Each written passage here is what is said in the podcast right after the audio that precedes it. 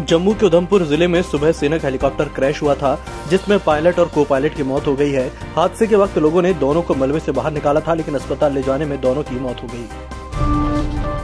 Communist नेता और JNU छात्र संघ के पूर्व अध्यक्ष कन्हैया कुमार 2 अक्टूबर को कांग्रेस का दामन थामेंगे।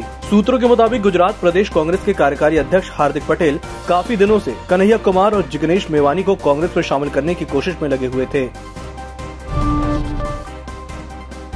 पोर्नोग्राफी केस में दो महीने से जेल में बंद राज कुंद्रा को आज रिहा किया गया। उन्हें सोमवार को मुंबई की सेशंस कोर्ट ने पचास हज़ार के मुचलके पर उन्हें जमानत दी थी। जमानत देने के दौरान अदालत ने कहा था कि राज लोकल पुलिस स्टेशन को जानकारी दिए बिना शहर नहीं छोड़ सकते हैं।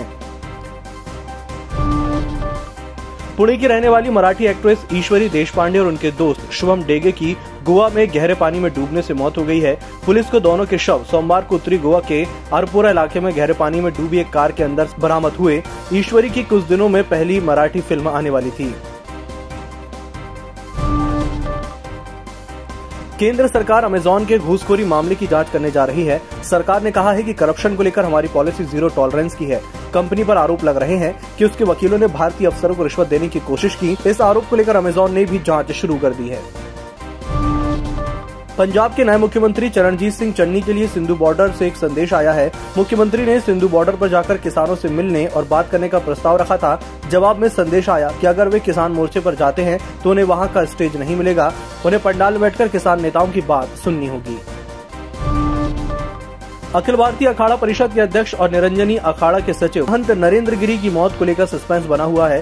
सोमवार को प्रयागराज के बाघम्बरी मठ में उनका शव संदिग्ध हालात में लटका मिला था। उनके सुसाइड नोट में आनंद गिरी का ज़िक्र है। इसके लिए उत्तराखंड पुलिस ने आनंद गिरी को हरिद्वार में गिरफ़्तार कर लिया है। उसके बाद यूपी पुलिस की टीम भी हरिद्वार पहुँच गई थी।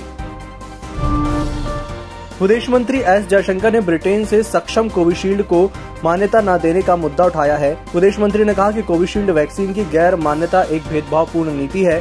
ब्रिटेन ने इसको जल्द सुलझाने का आश्वासन दिया है। विदेश सचिव ने मंगलवार को यह जानकारी दी। हफ़्ते के दूसरे दिन यानी मंगलवार को बाज़ार में तेज उतार चढ़ाव देखने को मिला। कारोबार के आखिरी घंटों में बाज़ार में शानदार तेज़ी देखने को मिली। इसी तेज़ी के साथ सेंसेक्स उनसठ हज़ार और निफ्टी सत्रह हज़ार पाँच सौ पचास के ऊपर बंद होने में सफल रहा। सेंसेक्स पाँच सौ चौदह प्वाइंट चढ़कर उनसठ हज़ार पाँच पर और निफ्टी एक सौ पैंसठ प्वाइंट चढ़कर सत्रह हज़ार पाँच सौ बासठ पर बंद हुआ।